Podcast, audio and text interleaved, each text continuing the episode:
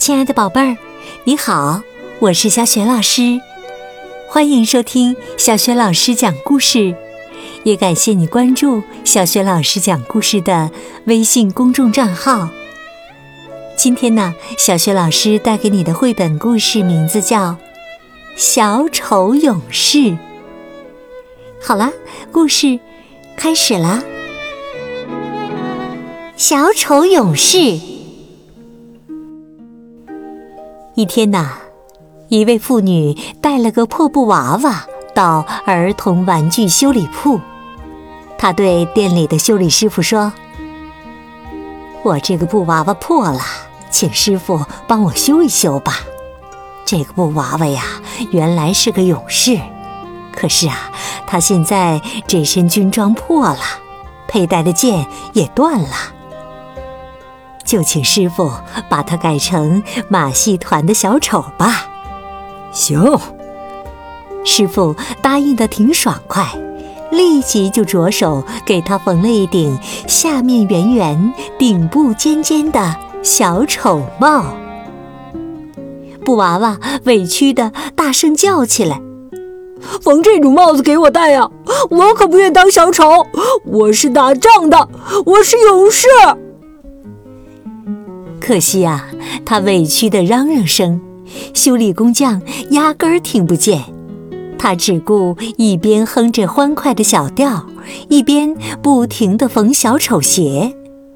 缝好后，还在翘起来的鞋尖上缀了个小小的绒球，看上去滑稽极了。干嘛要给我缝这怪模怪样的鞋啊？工匠没有吭声，只管给他套上一件花里胡哨的小丑服。你这是干嘛呀？干嘛呀？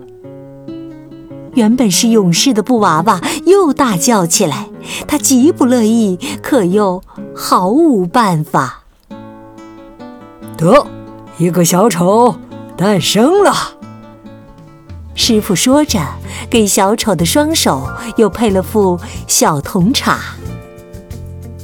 接着，他瞥了眼时钟，看下班时间到了，就离开了修理铺。现在呀，修理铺就剩下人们送来修理的各种玩具了。这个被工匠装扮成小丑的勇士，把自己上上下下打量了一遍，怪不自在地打了一下小铜叉。整个铺子被这一声铜叉打破了沉寂。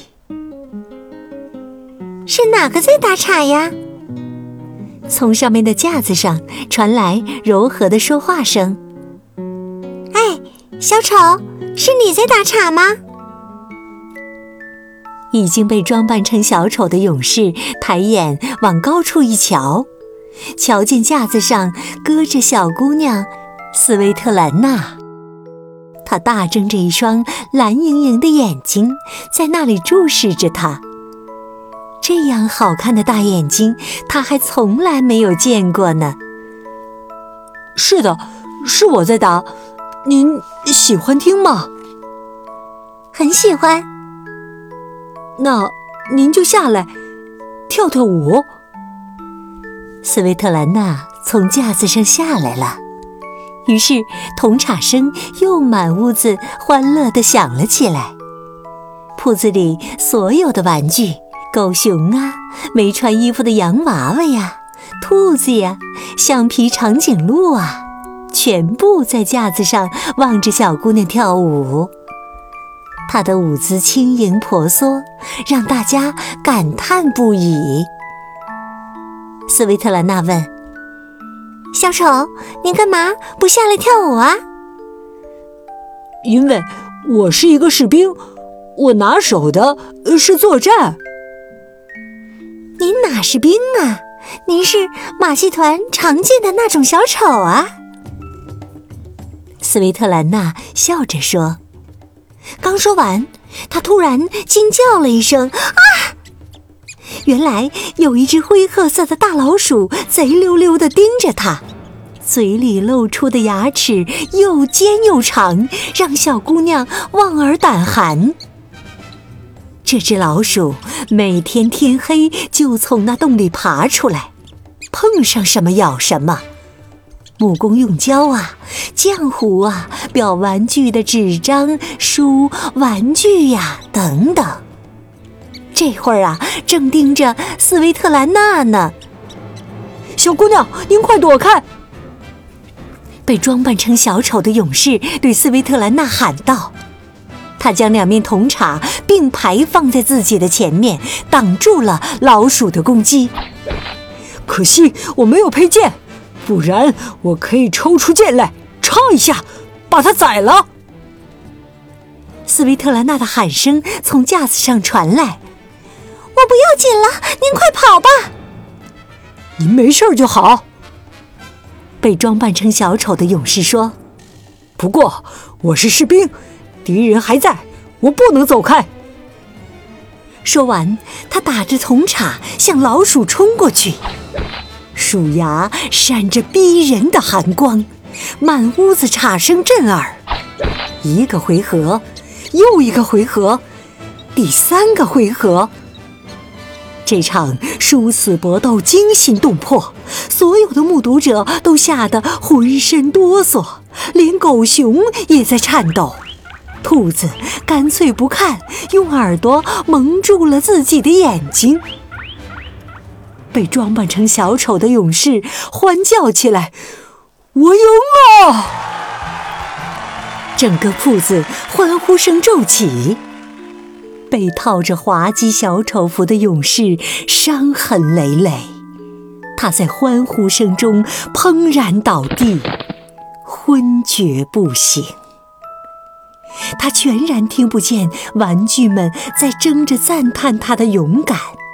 听不见斯维特兰娜为他的倒下而凄然痛哭，一声声的呼唤他。第二天早上，修理师傅来到铺子里干活了。哎呦，这老鼠又来造孽了！他捡起昏厥在地上的小丑说。再看地上，瞧见了一只死老鼠。哦，昨晚这里的搏斗好激烈呀！小丑干掉了敌人，他赢了。是啊，他原本就是勇士。那么，就还让他当一名勇士吧。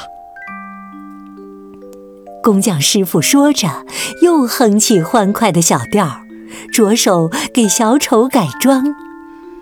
他给这名勇敢的士兵缝制了一套威严的服装，并在他身上配上一柄剑。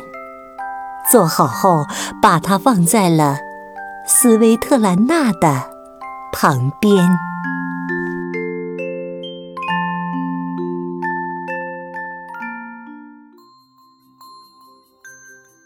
亲爱的宝贝儿，刚刚啊，你听到的是小学老师为你讲的故事《小丑勇士》。